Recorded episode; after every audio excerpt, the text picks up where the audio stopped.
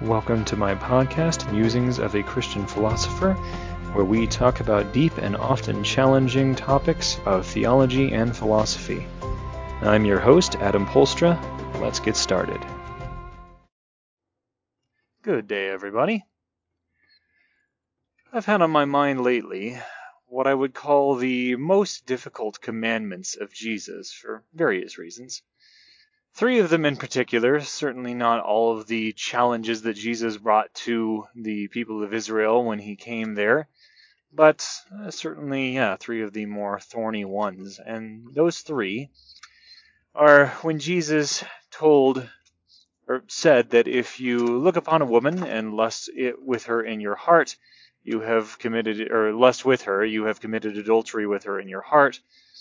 The other being his instruction against divorce, and that if you marry anybody who has been divorced, you've committed adultery. Committed adultery. I'm kind of paraphrasing these as I go through. And the other is if you do not hate father and mother and your own life, uh, sister, brother, and your own life also, you cannot be be my disciple. And I left out an important part there. Uh, hate them for my sake. Obviously, all three of these are challenging in a variety of ways. And one could have a, de- a great deal of questions around, you know, the context in which they were said, the language, uh, if there's nuances there, if there's things that have been lost to time. And I want to show that these, or not show as in, I have the correct interpretation of these things and I know exactly what Jesus, Jesus was talking about. I don't intend to be that pretentious. My desire here is to show how these might be interpreted and how they can make a great deal of sense in a reasonable life today. So, let me start actually with the third one that I mentioned. If you do not hate father and mother and sister and brother and your own life also for my sake, you cannot be my disciple. Now, some of the best advice that I've heard on this particular commandment comes from C.S. Lewis, but I have had Lewis's interpretation of it backed up by moral and philosophical lessons that I've received since. See, the issue here comes primarily from the word hate. I think we can all understand relationship breakdowns when it comes to one's own family, immediate or extended but hating one's own family seems rather extreme. However, hate does not necessarily have to mean the desire for evil to befall another person or the desire for another person's damnation or something like that. To hate, think about it, there are other parts of the Bible where the scripture speaks of God hating this or hating that. And can we really say that God, about whom it is also said he does not desire that any should perish, that this same God also desires, if we use this definition of hate, the destruction, the horrors and evils of all things bad to befall an individual who he hates, or to befall pride, or something like that? I don't think that makes a great deal of sense. C.S. Lewis points out that another way of interpreting the word hate is something more like a Amish shunning. And that's not exactly how he puts it, it's just the easiest way for me to get to that point. He points out that hate can, in some contexts, mean simply to turn away from, to reject, to put out of your life, or out of your sight. And those who know the Bible pretty well are going to recognize that a lot of those phrases are used in conversation with God Himself. He talks about how He will turn away from the Israelites if they do not follow in the covenant He's making with them. He will turn His face away, He will reject. Could those words not be very easily replaced with hate? But of course, to modern ears, that would be very confusing. And I think it is that very confusion that we have with this verse or with this series of verses. I can't remember if it's one or several, but that's just a more modern splitting up of the words anyway. Anyhow, so what we're seeing here, if that interpretation is more accurate, is that Jesus is saying that we should be willing to reject, or we should be rejecting, if we take it this way, the relationships with even the people closest to us for his sake. Now, if we take that in reference with the Christians that followed after Christ and followed Christ himself, it doesn't really seem to make a whole lot of sense. Because, of course, in instances where the whole family was united in following Christ, they did not abandon their families for Christ. So if it was that universal, that wouldn't make any sense whatsoever. The question is, is one's family willing to do essentially the same? Another way of putting it is, is every member of your family really willing to really willing to learn uh, to live virtuously? If everyone is, then there really should be no breakdown. There should be no problems. If everyone is willing to live for Christ, to live virtuously, to do to live as he instructs us to live, then there should be no breakdown, morally speaking. However, if the family does resist, if the family members, even those closest to you or closest friends, see you turning towards Christ and living virtuously, and they try to hold you back, they hate you for it, they try to reject you for it or shame you for it, then this would align very closely with what specifically Jesus told his, his disciples to do when he sent them out on mission. What did he tell them to do? He said that if the people to whom you preach when you're out on this mission reject your words, then you wipe the dust off of your feet and you walk away. In other words, you reject them. If they reject you, you reject them. What Jesus may very well have been saying is if you choose to live for Christ and to live virtuously, and the people closest to you reject you for it, then you reject them back. It may be as simple as that. And make no mistake, if you have been raised up in an environment of evil, of abuse, of manipulation, and you begin to wake up, even for example, if you get into a genuine relationship with somebody who loves you, truly, who accepts you, who supports you, and you them. If you grew up in an environment of people who abused you and manipulated you, they're going to try to prevent you from having that relationship. Why? Because if you are allowed to have that relationship, you see the contrast between this person who loves you and these people who claim to love you but really don't. Or, here's another example. If you grew up in a household of quasi Christianity, quasi religiosity, that was really just a form of control and manip- manipulation in and of itself. If you begin to discover the true faith, if you begin to discover that this is really about living virtuously, it's not about all this hocus pocus, super spiritual, if I believe enough, whatever it looks like, then when you begin to accept that, that family member or those family members will begin to reject you.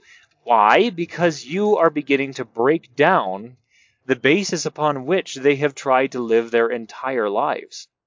And most people are not going to be willing to make that kind of a shift, certainly not that quickly. So you threaten the very foundation upon which they have built their lives. But if the foundation upon which they have built their lives is manipulation, control, and abuse, masquerading as religion, which a lot of us have chafed at, and quite rightly so, then they are going to be vested. They're going to have a very vested interest in stopping you at all costs. What is the best way to get out of this kind of a situation? To reject them. Now, you may not have to necessarily reject them outright. You can simply keep facing them with the truth until they reject you. But you have to be willing to do it. You have to be willing to turn your back on all of that if what they are doing is to your harm and to the harm of your pursuit of Christ and of goodness and of virtue.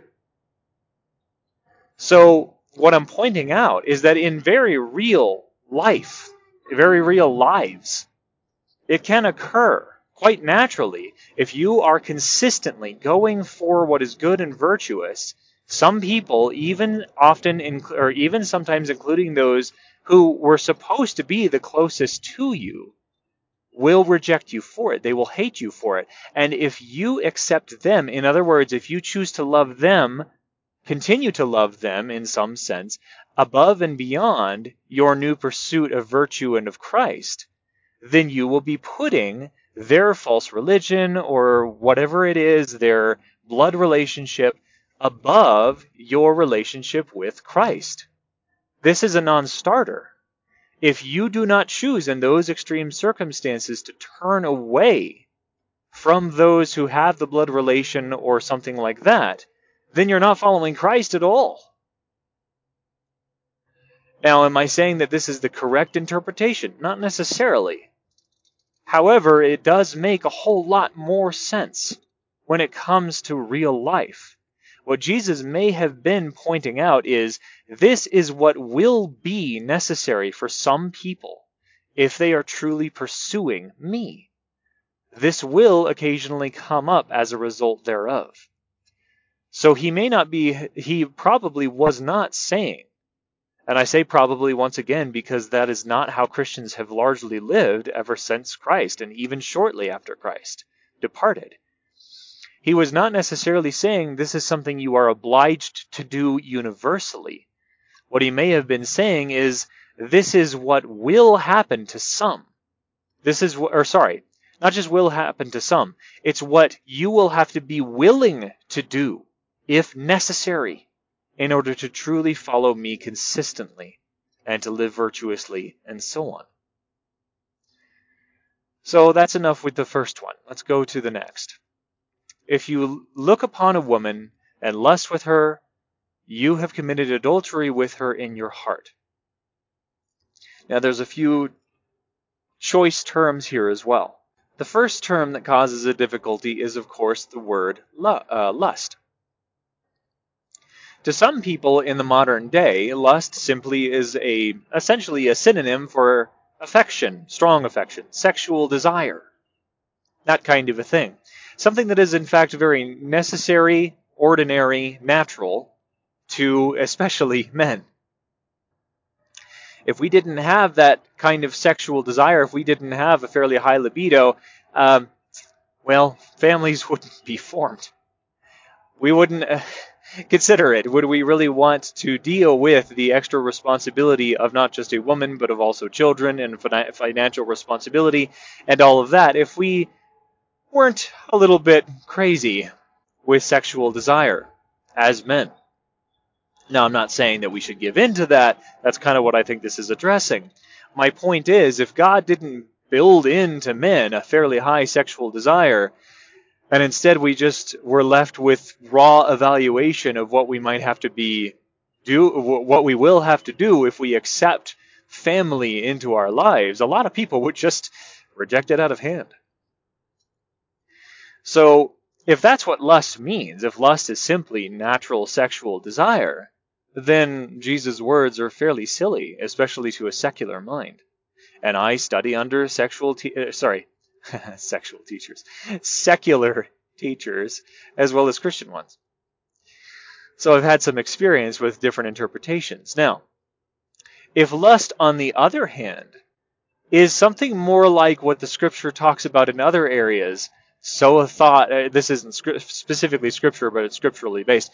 Sow a thought, reap an action. Sow an action, reap a habit, and so on and so forth. That whole process that begins with a thought. If lust is a little bit more like that, if lust is a plan, or at least an intention, to take this woman home and to do have your desires upon her, then that's a very different thing. If lust is not just the uprising of fairly spontaneous sexual desire to a attractive body and and uh, face, but rather an actual plan, an intention, even if not carried out, to go and have your way with this person, then the rest of Jesus' words make a whole lot of sense, don't they? You have committed adultery with her in your heart. In other words, you have carried out in the frame of your mind the very act of committing adultery with her in your heart. Now, if it's as simple as that, why would Jesus have to point it out? Well, how often? And keep in mind that Jesus very often was specifically talking to Pharisees. He was talking to people who, in their time, were highly respected, of high authority, who were not believed to essentially be able to do anything wrong by some people. He very often exposed, and I'm not, I'm not saying specifically that's what he was doing here. I'm just saying this is very often how Jesus framed his ideas and words and analogies and parables he was often pointing out something that people were doing, and they think that they were get, thought that they were getting away with it. They thought that they were justified in doing it. And he would open the door, put the mirror up in front of these people and say, "Hey, you think that you're getting away with doing this in your mind and in your heart. But as a matter of fact, what you are doing is committing adultery with these women and of course they bristle and they start turning red and they find some way to discredit Jesus instead of arguing against him. Which is a manipulative tactic, by the way. Anyway, Jesus certainly, and as do people today, very often have to point out extremely obvious things to some people in order to get them to even begin to acknowledge that something might be wrong. Sometimes the most obvious things are the most avoided. Now, again, I don't mean to imply that I think that I am correctly interpreting all of these ideas that I'm bringing up today. I'm just presenting a, a, different kind of idea that might be true. Hopefully, I'm at least somewhat accurate. That's always my hope. Anyway, so if lust means that, then lust doesn't just mean having a spontaneous, ooh, I'm getting a bit of a chubby because I'm looking at somebody who's very attractive and I find myself attracted to her. Personally, I think that that kind of a reaction, and this is something that church people have a great deal of difficulty with, I think that that kind of a reaction, as long as it is not carried any further, is in fact a compliment. Why? because we're built this way. Men are built this way. And I do, by the way, believe that women are fully capable of doing the same wrong in their hearts, committing adultery with a man in their hearts. Absolutely. But that wasn't as much of an issue back then. I think it's becoming more of an issue now.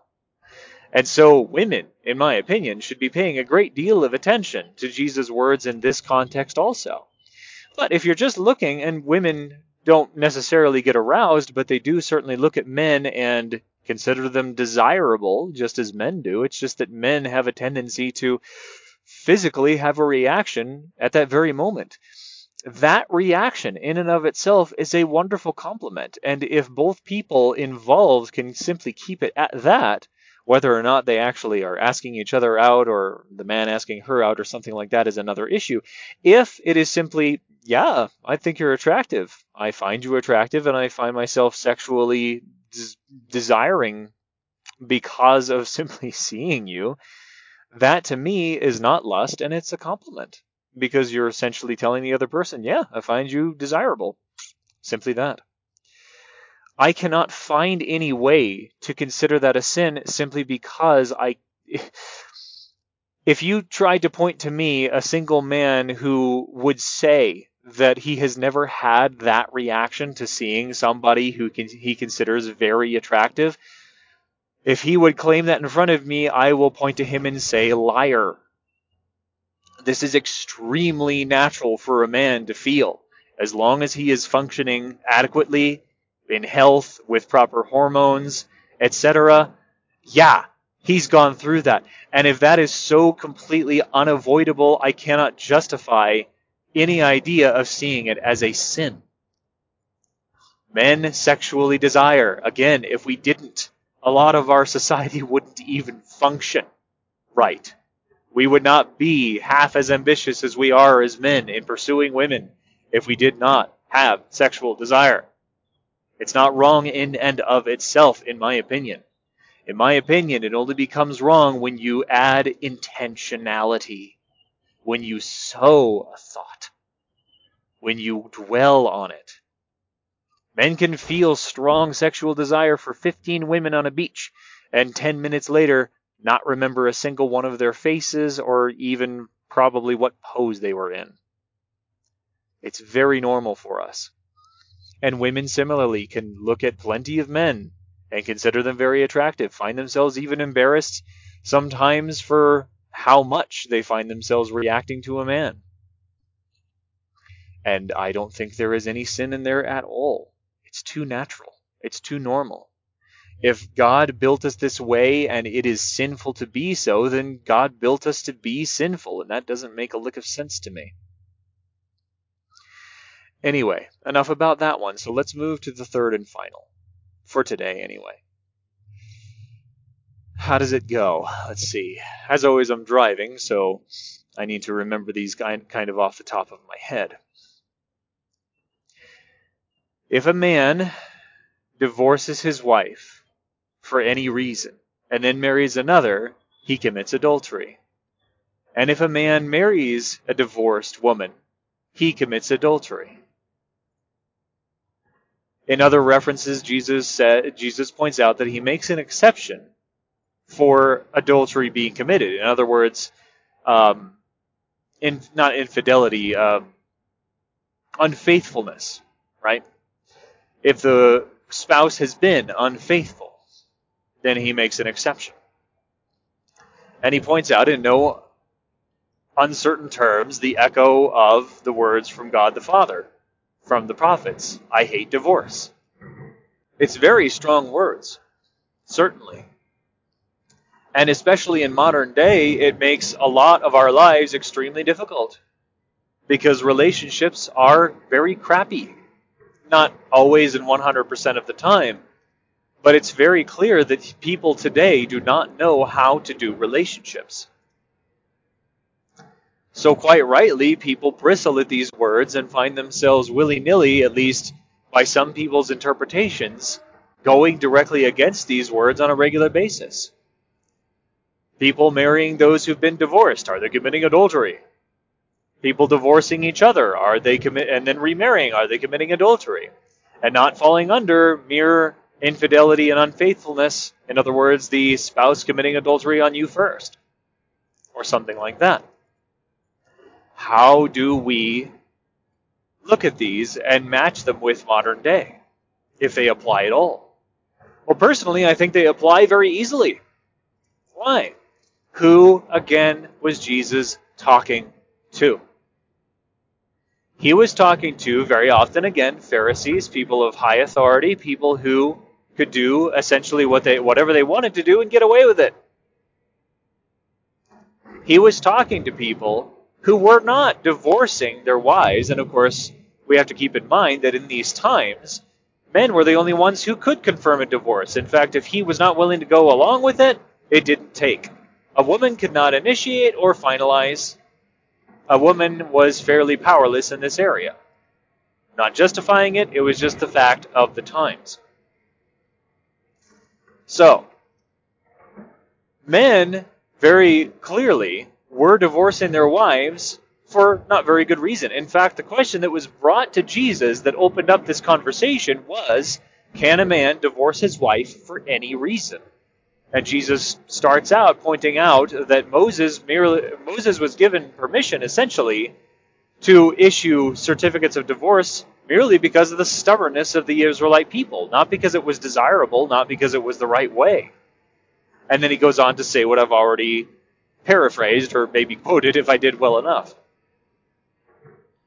Anyway, so he was pointing out to these people that you are divorcing your wives, specifically the men in this context, for very frivolous reasons.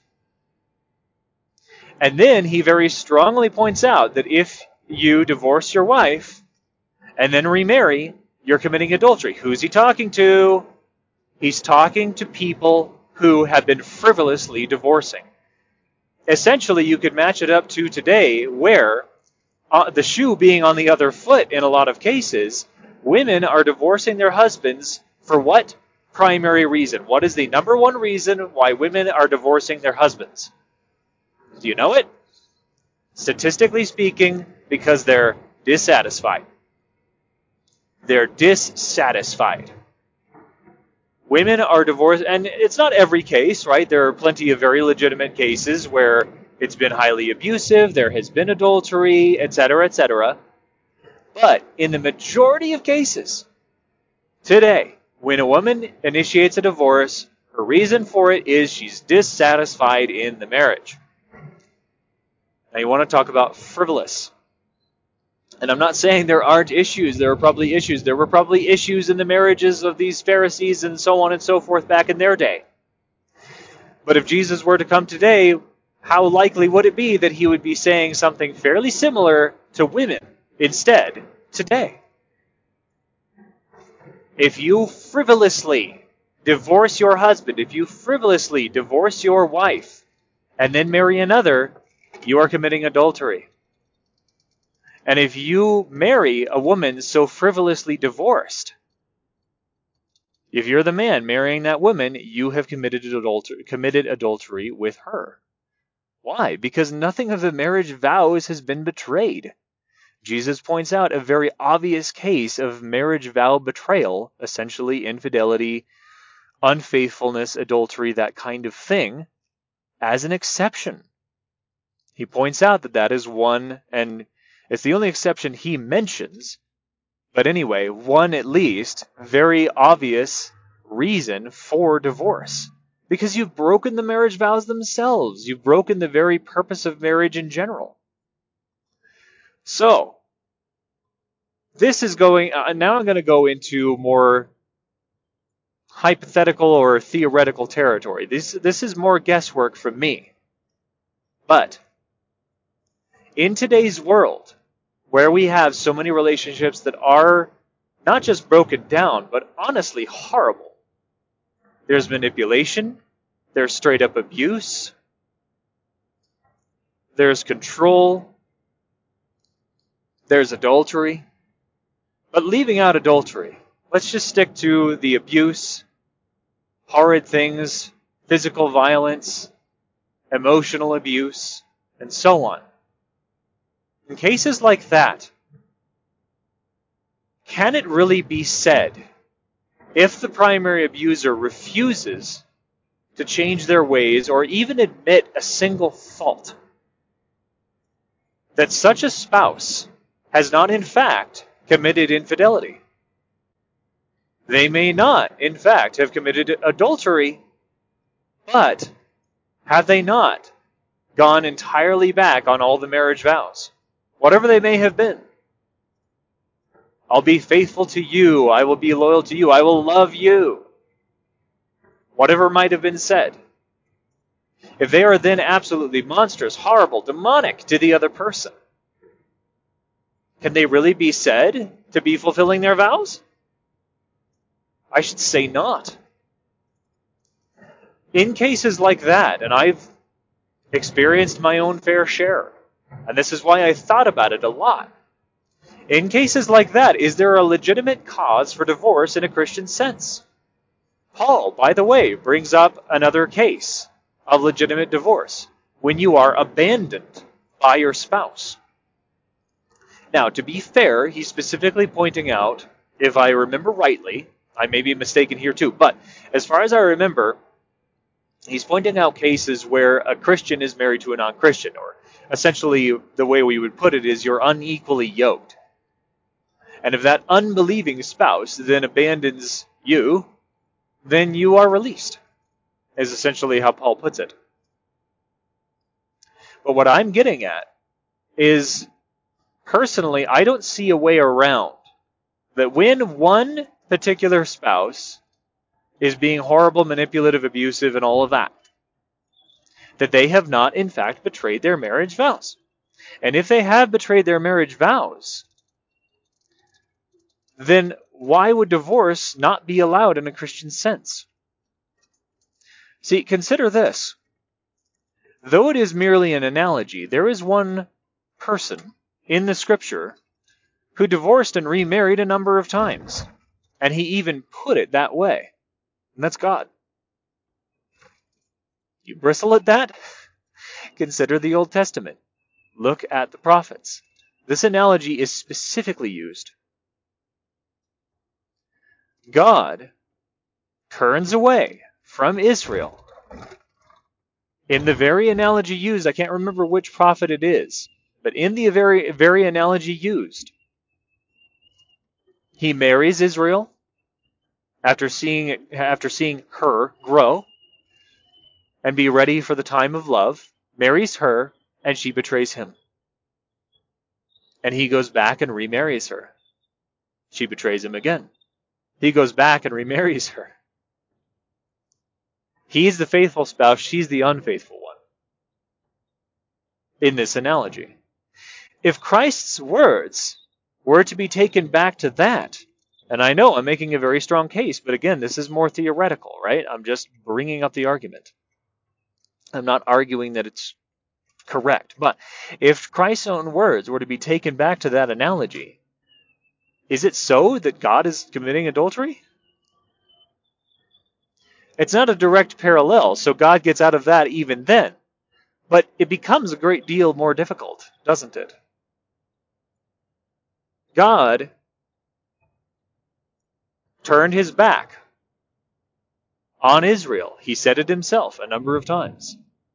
Isn't that kind of like divorce? Then he comes back and he recommits himself to his covenant, and so does Israel to him. It's a very messy relationship. How can we justify God's activities in this area in a quote unquote analogous marriage with Israel and match that up with Jesus' seriousness about divorce when it comes to the people?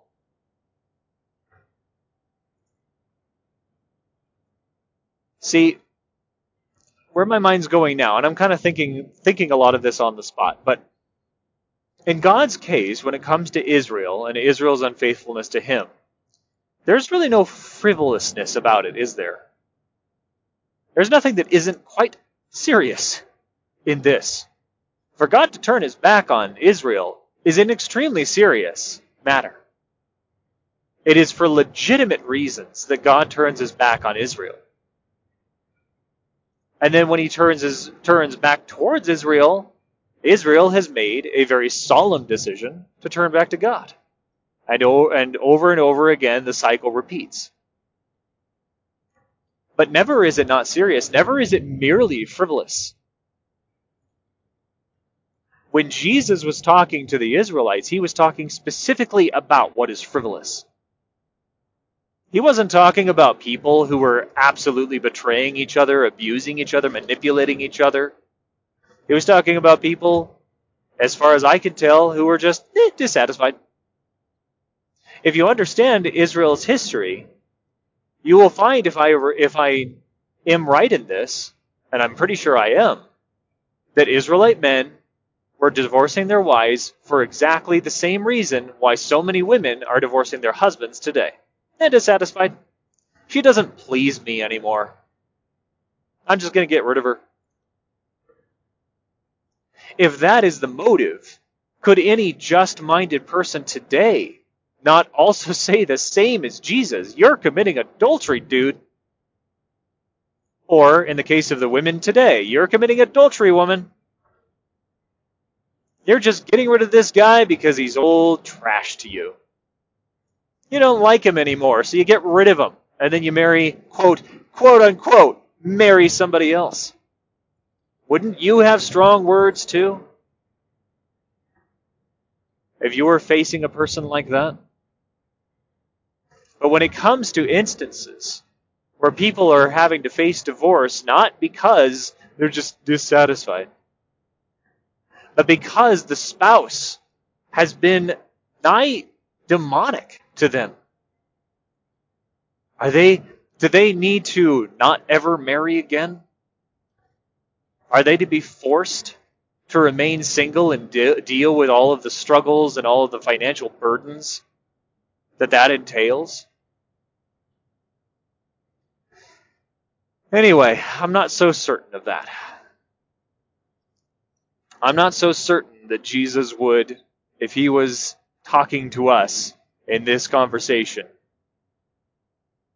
go that far. Some people think that he would. I don't. I really don't. But these things are up for debate.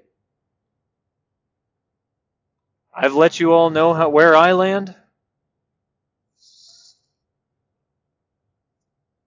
But as always, my desire here is to inspire thought, not to come to final conclusions as if I know the right answers. So that's all for for today, everybody. Have a good one.